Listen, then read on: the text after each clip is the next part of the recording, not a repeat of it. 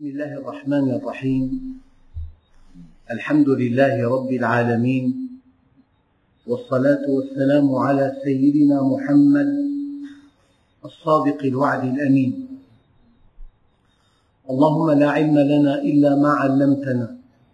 إنك أنت العليم الحكيم.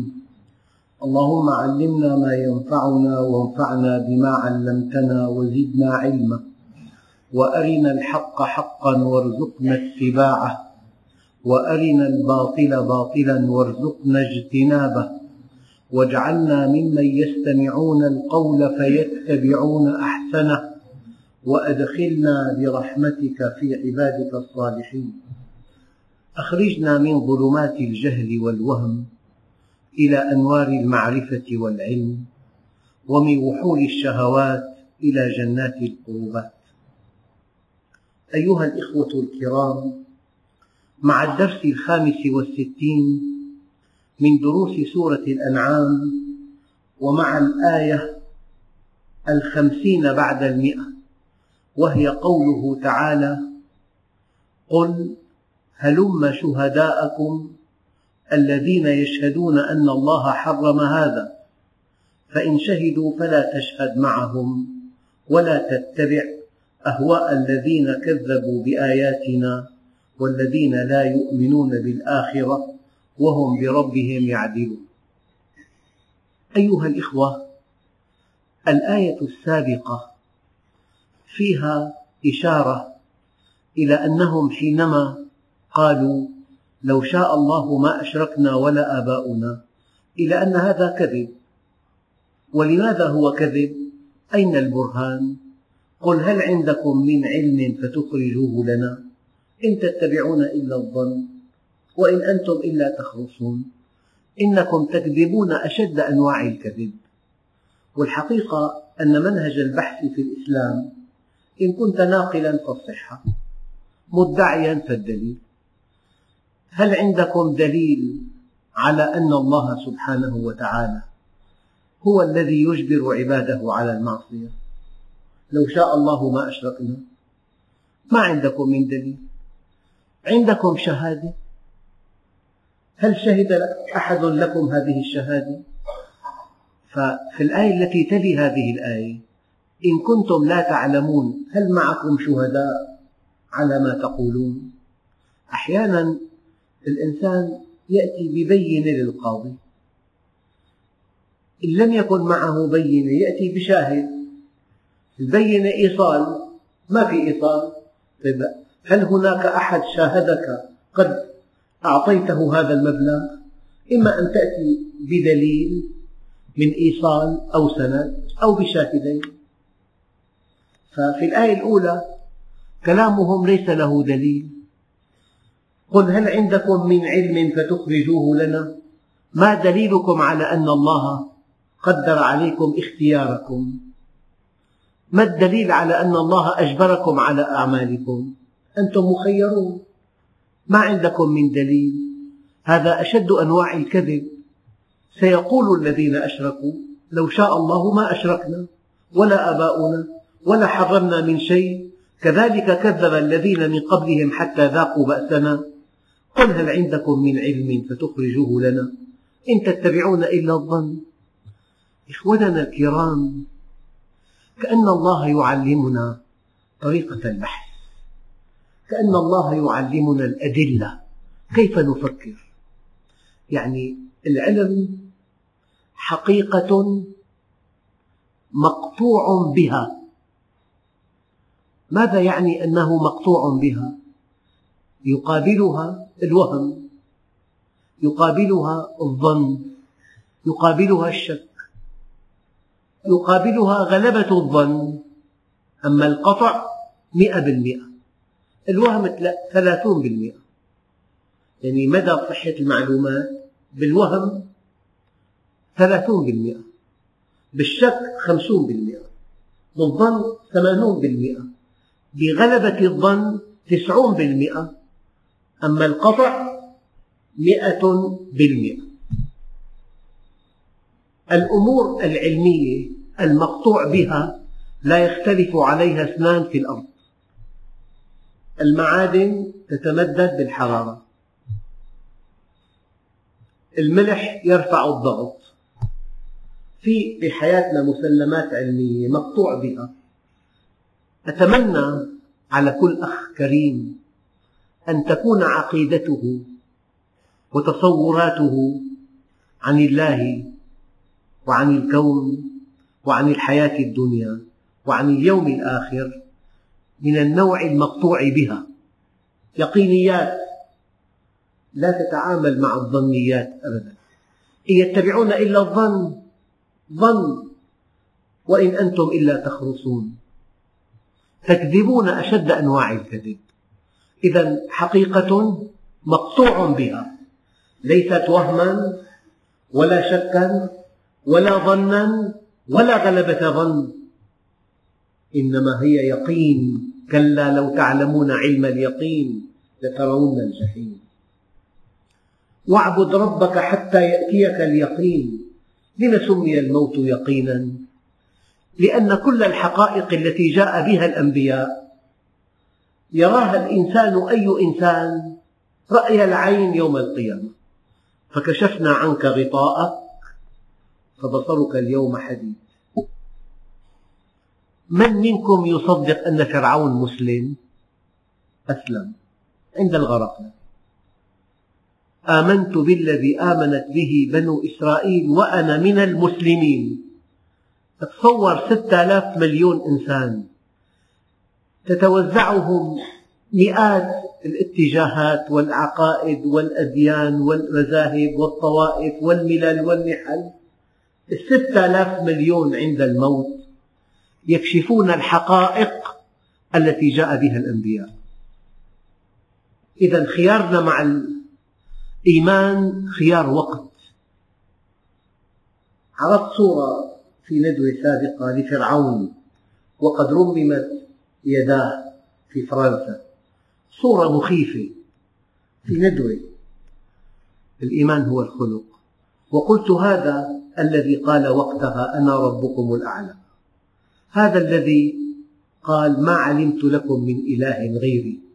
هو نفسه حينما أدركه الغرق قال آمنت بالذي آمنت به بنو إسرائيل وأنا من المسلمين. إذا خيارك مع الإيمان خيار وقت يا أخوان. خيار وقت كل بطولتك أن تؤمن قبل فوات الأوان. تصور أقطاب الكفر بالعالم أقطاب الإلحاد بالعالم أقطاب الطغاة بالعالم المجرمون بالعالم. سوف يؤمنون بما جاء به الأنبياء ولكن عند الموت. فكشفنا عنك غطاءك فبصرك اليوم حديد.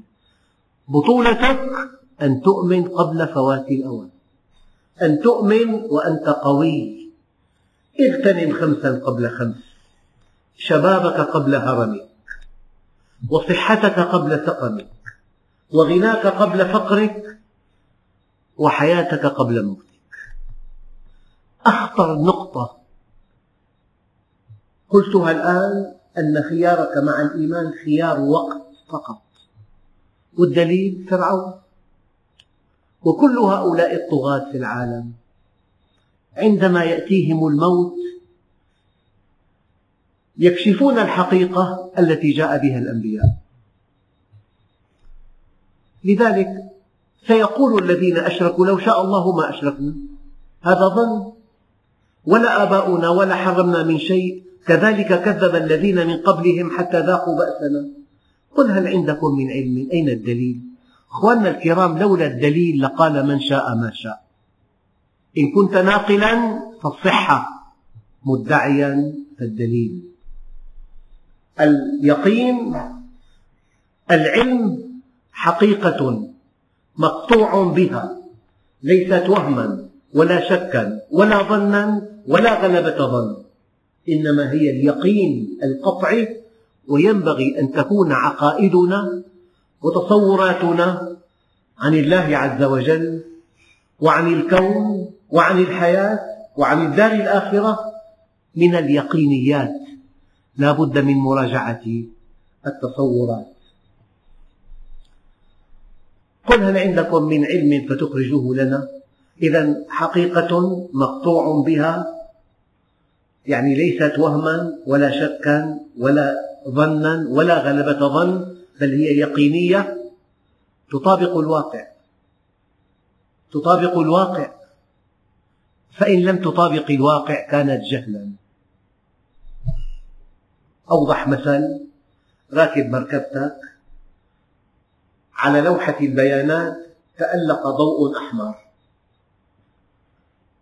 لو توهمت أن هذا الضوء تزييني كي يسليك في الطريق وتبعت السير احترق المحرك وتوقفت المركبة وتكلف كما يزيد عن خمسين ألف لإصلاح المحرك وتعطلت الرحلة وتعطل الهدف. لو فهمت أن هذا التألق تألق تحذيري إن أدركت أنه تألق تحذيري أوقفت المركبة وأضفت الزيت وسلم المحرك وتبعت الرحلة وحققت الهدف. البطولة لا في الحدث في فهم الحدث. لذلك من لم تحدث المصيبة في نفسه موعظة فمصيبته في نفسه أكبر. العلم حقيقة مقطوع بها تطابق الواقع عليها دليل. الآن دققوا. إذا نفي الدليل أصبحت هذه الحقيقة تقليدا. تقليد من دون دليل. لو قلدت الموحد الله عز وجل لا يقبل منك ذلك. لو كان التقليد صحيحا لماذا؟ لو قبل الله بالعقيدة التقليد لكانت كل الفرق الضالة مقبولة عند الله. ما حجتهم؟ يا رب سمعنا من يقول كذا فقلنا مثله. يقول لك الله لا. أنا قلت لك فاعلم أنه لا إله إلا الله. لم أقل لك فقل. فاعلم أنه لا إله إلا الله. أخواننا الكرام لا تقبل عقيدة المسلم إلا يقينا إلا عن بحث ودرس ودليل. فالتقليد في العقائد غير مقبول ولو أن العقيدة صحيحة. لأنك إذا قلدت في العقيدة يأتي إنسان آخر يعطيك عقيدة مناقضة لها كمان تصدقها. هي واحدة لو ألغينا الواقع كانت جهلا. العلم مقولة تطابق الواقع. عليها دليل مطابقة الواقع هو العلم وعدم مطابقة الواقع هو الجهل. الشمس كسفت ابن رسول الله إبراهيم توفي. فتوهم الصحابة أن كسوف الشمس لموت إبراهيم. بلغ ذلك النبي. وقف فيهم خطيبا وقال هذا وهم. لأنه غير مطابق للواقع. قال إن الشمس والقمر آيتان لا ينبغي أن تنكسفا لموت واحد من خلقه. هذا العلم. العلم مقولة مقطوع بها تطابق الواقع عليها دليل. قل هل عندكم من علم فتخرجوه لنا؟ إن تتبعون إلا الظن ادعاؤكم ظن وليس علما. وإن أنتم إلا تخرصون تكذبون كذبا خطيرا. لذلك أيها الإخوة ربنا عز وجل رتب المعاصي والآثام ترتيب تصاعدي بدأ بالفحشاء والمنكر والإثم والعدوان والشرك والكفر وجعل على رأس هذه القائمة وأن تقولوا على الله ما لا تعلمون. ابن عمر دينك دينك إنه لحمك ودمك خذ عن الذين استقاموا ولا تأخذ عن الذين مالوا. خذ عن الذين استقاموا في عقيدتهم ولا تأخذ عن الذين مالوا. إنسان اتصل بي قال لي الله عز وجل لم يكتب لي الهداية بعد. قلت هذا كذب. الله عز وجل هدانا جميعا. بقي أن نقبل الهدى. بقي أن نستقبله. هذه كلمة خطيرة. يدعيها كل إنسان. لا يصلي ويكذب ويأكل المال الحرام ويعتدي على أعراض الناس بدليل أن الله لم يكتب له بعد الهداية. في كلمات يقولها العوام خطيرة جدا. ليس لها أساس من الصحة. الله مو هاديك. لماذا لم يهده كلام ما له معنى إطلاقا ما له أصل. والله مرة إنسان دعا قال يا رب إن سيئاتنا من قضائك. يعني سيئاتنا هي من قضائك وقدرك. يعني كأنك أجبرتنا عليها. الخطأ بالعقيدة خطير جدا. الخطأ بالعقيدة مدمر. الخطأ بالعقيدة بينعكس انحراف بالسلوك. تماما كما لو قال طالب لآخر لا تدرس. المدرس قبيل الامتحان بيومين بهدية معينة يعطيك الأسئلة. الفكرة ما لها أساس من الصحة ما عاد درس إطلاقا عنده بكالوريا. شهادة ثانوية. مصيره متعلق بهذه الشهادة. طرق باب المدرس قبل الامتحان بيوم أو يومين. فتلقى صفعتين على وجهه وركله بقدمه. فكرة خطيرة. منعتك أن تدرس. مفهوم الشفاعة الساذج يمنعك أن تستقيم. الاعتماد على مفهوم الشفاعة الساذج يمنعك أن تستقيم. الآن قل فلله الحجة البالغة فلو شاء لهداكم أجمعين أنتم مخيرون. لو أن القضية قضية إيمان قسري قضية سهلة جدا لكن الله خلقنا لإيمان طوعي خلقنا لإيمان أساسه الحب خلقنا لإيمان أساسه الحرية. يعني مثلا ذكرت هذا في درس سابق لماذا كان النبي ضعيفا؟ ما معنى ضعيف. يعني لا يملك لأصحابه نفعا ولا ضرا. يرى عمار بن ياسر يعذب نبي هذه الأمة. سيد الخلق لا يستطيع إنقاذه. صبرا آل ياسر. إن موعدكم الجنة. ليس معه شيء يغري الناس به. وليس معه شيء يخيف الناس به. ولك أن تقول عنه مجنون وتنام في البيت آمنا. ولك أن تقول عنه شاعر وكاذب ومخرب وتنام مرتاح البال. لكن لن تستطيع أن تقول حرفا لقوي لا تنام في البيت.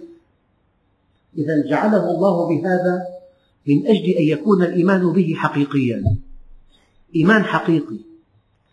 قل فلله الحجة البالغة فلو شاء لهداكم أجمعين. ليس معكم علم على أن الله أجبركم على أعمالكم. ومرة بعد مرة أقول إن عقيدة الجبر شلت العالم الإسلامي. عقيدة الجبر. أن الله عز وجل خلقنا هكذا. لا حيلة لنا. ألقاه في اليم مكتوفا وقال له إياك إياك أن تبتل بالماء. هذا الفهم للعقيدة للقضاء والقدر. فهم يشل حركة الأمة. اليوم قل هلم شهداءكم. ليس عندكم دليل. معكم شهود. لك على فلان مئة ألف ليرة. ليس معك إيصال. معك شهود. شهدوا لك يوم أعطيته إياها. يعني صار في عندنا دليلين قويين. إما دليل بينة أو دليل شهودي. قل هلم. يعني تعالوا أحضروا. هلم. آه، هلم في لغة الحجازيين لغة قريش. هلم تصلح للمفرد والمفردة. والمثنى ذكرين أو أنثيين. والجمع ذكور أو إناث. يعني هلم زيد هلم هند هلم البنتين إلى آخره. لكن في لغة تميم هلم يا رجل هلمي يا امرأة هلما يا رجلين وهكذا. هلم تعالوا تعالوا أحضروا هلم شهداءكم. أيام من باب الطرفة بيسألني واحد سؤال قل له والله ما لها فتوى حرام. بيلاقي في هيك إمام مسجد بالبزورية قال ما فيها شيء. قلت تعال ما في مانع. بس يوم القيامة على ما تلاقيه. يمكن ما بتلاقيه. بيقول لك جيبه. هلا أنت حمل سلاح وشيء أمام مخفر. ألقوا القبض عليه. فلان قال لي مسموح. طيب وينه جيبه؟ قل هلم شهداءكم. الذين قالوا لكم إن الله أجبركم على أعمالكم. وأن القضاء والقدر يعني أنك غير مسؤول وأن الله خلقك هكذا.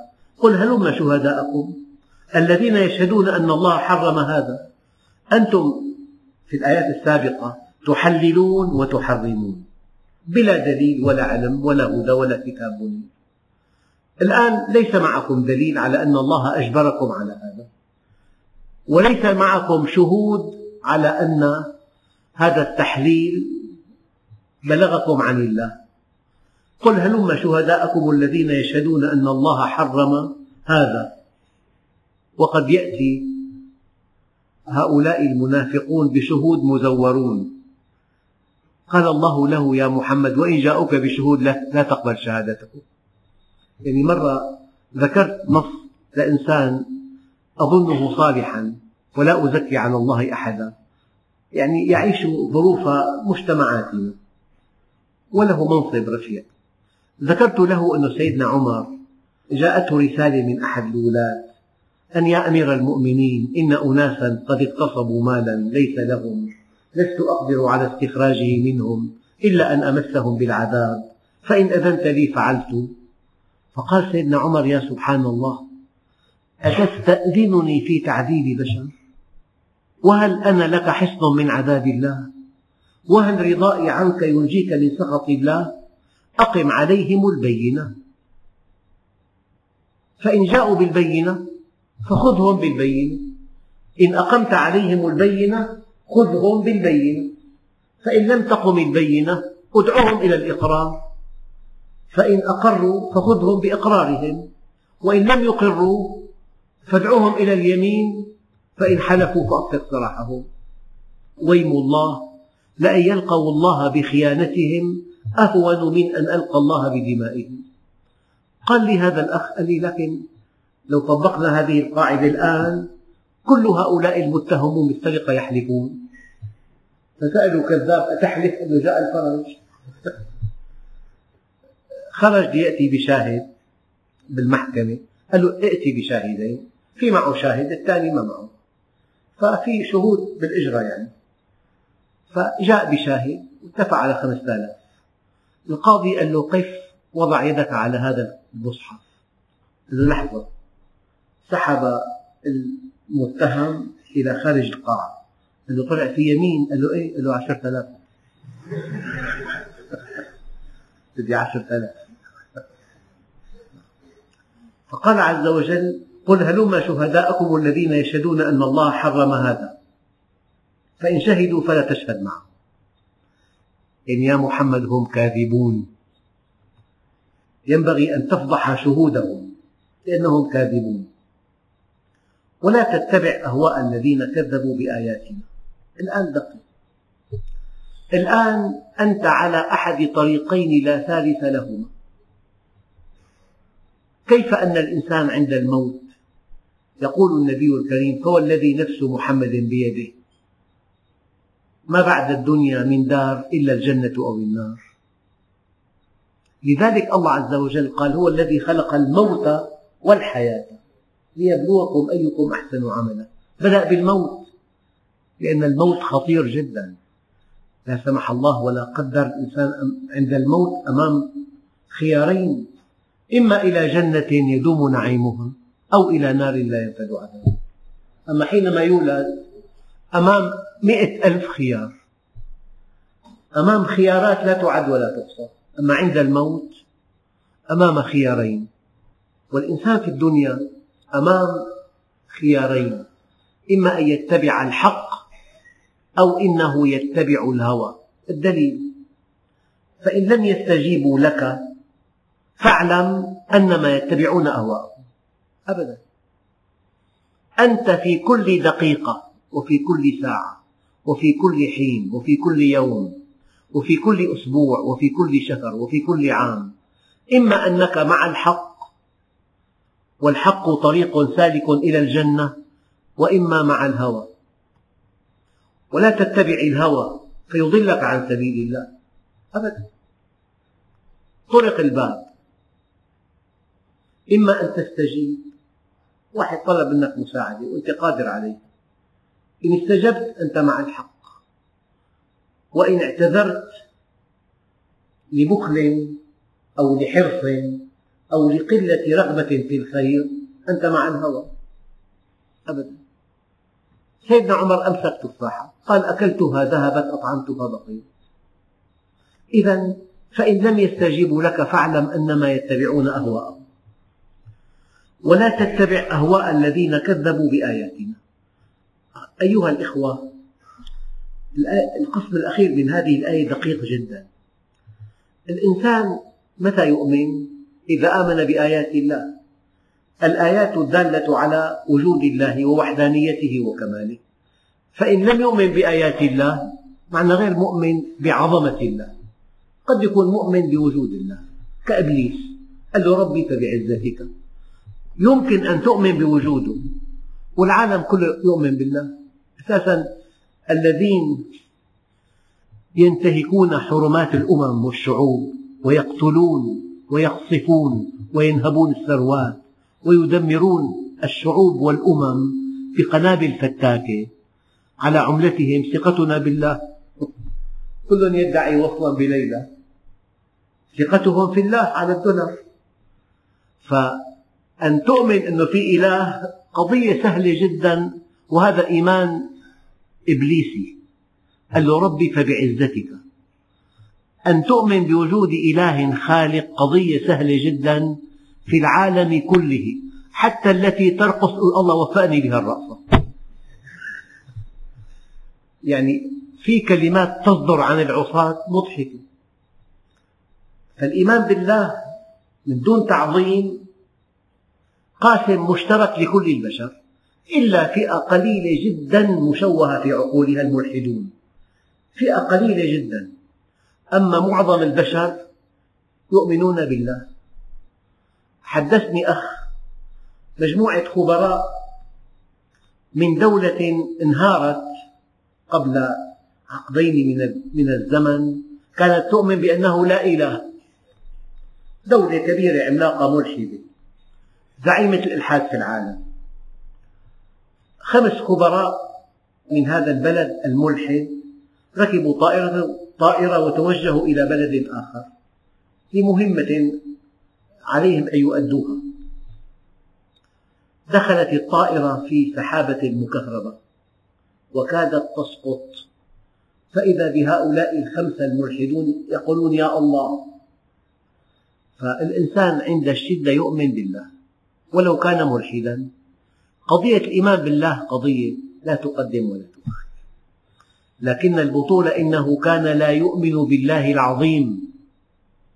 لو آمن بالله العظيم لما عصاه دائما الذي يعصي الله لضعف تعظيم الله عنده. من أين جاء ضعف التعظيم؟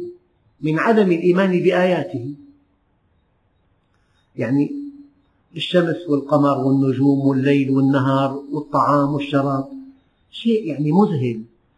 بقرة تأكل الحشيش تعطيك الحليب مواد غذائية سكريات ودسم وبروتين وفسفور ومعادن. غذاء كامل لك. تصنع منه مشتقات الحليب والأنعام خلقها لكم. هذا النبات هذه الأشجار هذه الفواكه هذه الثمار هذا القمح. يعني بعض الخضروات الخمس غرامات بيعطوا خمسة طن. يعني مليون ضعف. خمس غرامات. الكيلو ألف غرام والطن ألف كيلو. الخمس غرامات من بذر البلدورة بيعطي خمسة طن. طيب من أودع في هذه البذرة؟ هذه القوة. الله عز وجل أنت أمام آيات مذهلة في طعامك وشرابك وفي خلقك وفي تكوينك وفيما حولك وفي من فوقك ومن تحتك. فلذلك آه، الآيات واضحة جدا. إذا الذي يكذب بآيات الله لا يعظم الله وبالتالي لا يطيعه. ماذا يطيع هواه؟ معادلة دقيقة جدا. معادلة رياضية لم يفكر في آيات الله. قال تعالى فبأي حديث بعد الله وآياته يؤمنون؟ ما في طريق للإيمان بالله إلا بآياته. ما في طريق للإيمان بالله إلا بآياته الكونية. وآياته التكوينية أفعاله وآياته القرآنية. هذه طرق معرفة الله عز وجل. فالذي كذب بآياته الكونية لم يعبأ بها وكذب بآياته التكوينية ولم يعبأ بها وكذب بآياته القرآنية ولم يعبأ بها. إذا لا يؤمن بالله العظيم. إذا لا يتبع الحق يتبع الهوى. أبدا. معادلة رياضية معادلة رياضية واضحة ولا تتبع أهواء الذين كذبوا بآياتنا.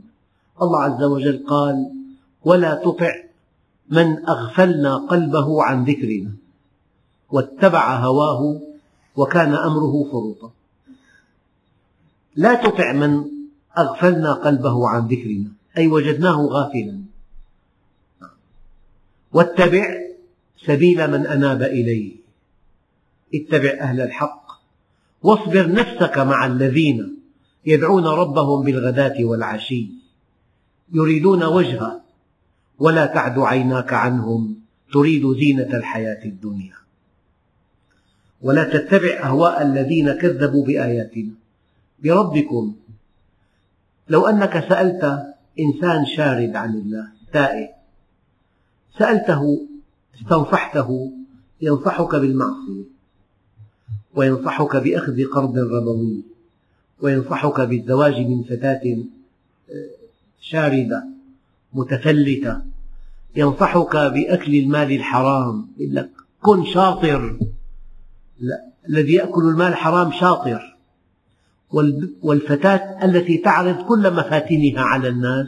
سبور هي سبور والمنافق الذي يتلون مئة لون ولون لبق مرن حضاري في مصطلحات جديدة شيء بشع جدا له اسم براق. يعني فرضا أن تحتل فلسطين. وأن تغتصب هذه البلاد وأن تشرد أهلها في الآفاق. هذه القضية الكبيرة اسمها أزمة الشرق الأوسط. ما في اغتصاب ما في طرد شعب من أرضه اسمها أزمة الشرق الأوسط. والذي يرتكب جرائم اسمه أصولي. المصطلحات فيها خبث ما بعده خبث. أصولي يعني هذا يتبع أصول الدين. عن الدين قتل الدين آه، إرهاب الدين تخلف الدين فقر الدين جريمة أصولي وهكذا. قتل امرئ في بلدة جريمة لا تغتفر وقتل شعب مسلم مسألة فيها نظر. ولا تتبع أهواء الذين كذبوا بآياتنا. كل إنسان كذب بالآيات أي لم يعبأ بها لم يؤمن بها لم يلتفت إليها لم يعرها بالا. هذا يتبع هواه. فأنت أيها المؤمن لا تتبع أهواء الذين كذبوا بآياتنا. في شيء آخر. أخواننا الكرام صدقوا ولا أبالغ. أن الذي يؤمن باليوم الآخر تنعكس كل موازينه. كيف؟ يعني الإنسان يتوهم الذكاء بالأخذ. إن آمنت باليوم الآخر ترى أن الذكاء كل الذكاء بالعطاء لا بالأخذ. الذي لم يؤمن باليوم الآخر يرى أن الاستمتاع بالشهوات هو الذكاء هو العقل. لكن الذي يؤمن بالآخرة يرى أن البعد عن كل ما حرم الله هو الذكاء أخواننا الكرام كلمة دقيقة. إن لم تنعكس موازينك مئة وثمانين درجة لن تكون مؤمنا باليوم الآخر. والدليل أنه لا يستطيع إنسان في العالم الإسلامي أن ينكر بلسانه اليوم الآخر. لكنك لا تجد في سلوك الناس ما ينبئ بهذا؟ كم محل تجاري مغتصب كم شركة مغتصبة كم دين لا يؤدى؟ والله الذي لا إله إلا هو. لو أيقنت أن هذه الحقوق التي عليك لا بد من أن تؤدى يوم القيامة لكنت إنسانا آخر. واحد قال للآخر قال له لقد اغتبتني قال له ومن أنت حتى أغتابك؟ مين حضرتك؟ لو كنت مغتابا أحدا لاغتبت أبي وأمي لأنهم أولى بحسناتي منك. هو يوقن أنه إذا اغتاب زيدا أو عبيدا فإن سيئات زيد أو عبيد سوف يتحملها يوم القيامة. أخواننا الكرام بشكل صريح وبلا مواربة قضية الإيمان باليوم الآخر هذا إيمان فولكلوري إيمان لفظي. لكن لو آمنت بالله واليوم الآخر والله لا تستطيع أن تأكل قرش حرام. لا تستطيع أن تكذب بكلمة واحدة لكن من ضعف الإيمان باليوم الآخر وإن الذين لا يؤمنون بالآخرة عن الصراط لناكبون. مستحيل وألف ألف ألف مستحيل أن تعصي الإله وأنت مؤمن أن علمه يطولك وقدرته تطولك المثل أذكره مئات المرات. أنت مواطن راكب سيارة. الإشارة حمراء. والشرطي واقف. وشرطي على دراجة وضابط مرور سيارة. وأنت مواطن من الدرجة الخامسة. ما لك ولا ميزة. تمشي على الأحمر. مستحيل. مستحيل ألف ألف مستحيل. لماذا؟ لأنك موقن أن واضع نظام المرور علمه يطول كم عن طريق هذا الشرطي وقدرته تطولك بسحب الإجازة وسحب المركبة. لأنه عندك يقين قطعي أن واضع نظام السير علمه يطولك وقدرته تطولك. لا يمكن أن تعصيه. مستحيل. إلا واحد مجنون يعني. أو في حالتين في معصية. تعصيه الساعة ثلاثة بالليل. إن علم واضع القانون لا يطولك علمه الساعة ثلاثة ما في شرطة لأنه أو أن تكون أقوى من واضع القانون. ما بتسأل. أما مواطن عادي وعلمه يطولك لا يمكن أن تعصيه الآية الله الذي خلق سبع سماوات ومن الأرض مثلهن. يتنزل الأمر بينهن لتعلموا. دققوا الآن. لتعلموا أن الله على كل شيء قدير وأن الله قد أحاط بكل شيء علما. هل تساءلتم مرة لماذا اختار الله من أسمائه؟ العلم والقدرة فقط.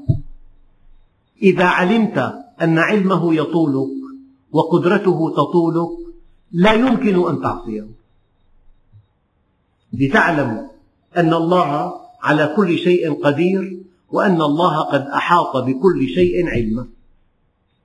إن علمت أن علمه يطولك وأن قدرته تطولك لا يمكن أن تعصيه فلذلك إذا آمنت باليوم الآخر مستحيل. مستحيل أن تأكل المال الحرام. مستحيل أن تعتدي على أعراض الناس. مستحيل أن تكذب. مستحيل أن تظلم. فامتحن إيمانك باليوم الآخر من استقامتك لا من إقرارك. الإقرار سهل جدا. الإقرار سهل. امتحن إيمانك باليوم الآخر من استقامتك. ما دام الاستقامة ليست متقنة أو تامة معنى ذلك أن إيمانك بهذا اليوم ليس قويا. إذا وإن الذين لا يؤمنون بالآخرة عن الصراط لناكبون. قل هلم شهداءكم الذين يشهدون أن الله حرم هذا؟ فإن شهدوا فلا تشهد معهم ولا تتبع أهواء الذين كذبوا بآياتنا والذين لا يؤمنون بالآخرة وهم بربهم يعدلون. ماذا أقول لكم؟ يعني واحد خيرك بين جوهرة أنا رأيت جوهرة بإسطنبول بمتحف توبي كابي ثمنها 150 مليون دولار. 150 مليون دولار. لو وضعوا أمامك هذه الجوهرة وضعوا أمامها قطرميز أزرق كبير ثمنه عشرون ليرة وقيل لك اختر فأنت أخذت الرياس الأكبر. أنت عدلت عن الجوهرة بهذا القطرميز كم هي خسارتك؟ معنى يعدلون فلان يعدل في حكمه يعني حكمه عادل لكن يعدل بكذا يعني استبدل طاعة الله بطاعة مخلوق. أخواننا الكرام بشكل دقيق جدا أنت حينما تعصي إلهك وتطيع إنسان كائنا من كان كائنا من كان إنسان قوي إنسان تعلق عليه آمال كبيرة في الدنيا أنت لا تعرف الله لأنك استغنيت عن الآخرة وعن حياة الأبد وعن إرضاء خالق الأكوان بعرض من الدنيا قليل. ثم الذين كفروا بربهم يعدلون. هلا أيام واحد يعني منصب في شبهة في تسلم هذا المنصب يعدل به الآخرة كلها أحيانا. أيام صفقة فيها مادة محرمة يقول لك حط بالخرج. فرصة ما تتعوض معنى ذلك أنه يعدل بطاعة الله. لذلك نحن في أيام الأعياد نقول الله أكبر. أنا أقول دائما من أطاع مخلوقا وعصى خالقا فهو ما قال الله أكبر ولا مرة. ولو لفظها ألف مرة لأنه رأى في أعماقه أن طاعة هذا المخلوق أكبر عنده من طاعة الله. الآن من أطاع زوجته وعصى ربه هو رأى أن طاعة الزوجة أكبر من طاعة الله. من غش المسلمين رأى أن هذا المال الذي جاءه من غشهم أكبر عنده من طاعة الله. لذلك ولا تتبع أهواء الذين كذبوا بآياتنا والذين لا يؤمنون بالآخرة وهم بربهم يعدلون. يعني يعدل دريهمات تأتيه من صفقة محرمة. يعدل بشهادة كاذبة. أيها الإخوة هذا كلام الله منهج كامل.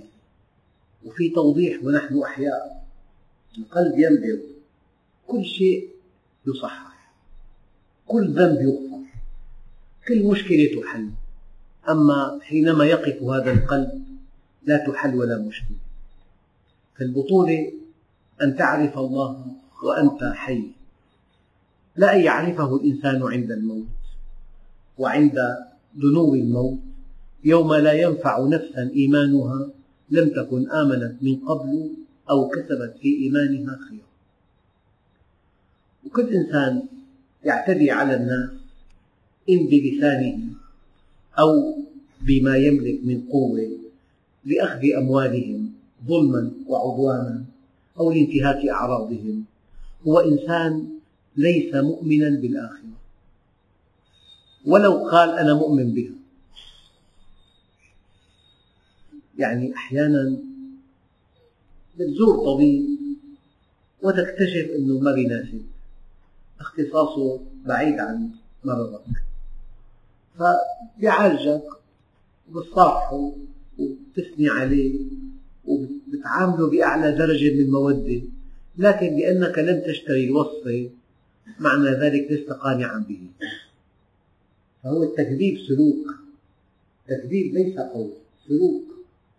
لمجرد أنك لم تشتري وصفته لست قانعا بعلمه مع أنك احترمته إلى أقصى درجة. وبجلته. وأثنيت على علمه. قضية سهلة باللسان بس لعدم شراء الوصفة معنى ذلك أنك لم تعتقد أنه على علم أنت بحاجة إليه. مقياسك السلوك وليس الإقرار. السلوك هو الذي يحدد مكانك عند الله. قال تعالى ولكل درجات مما عمل. الدرجات مما عمل. ومن أراد الآخرة وسعى لها سعيها وهو مؤمن. فأولئك كان سعيهم مشكورا.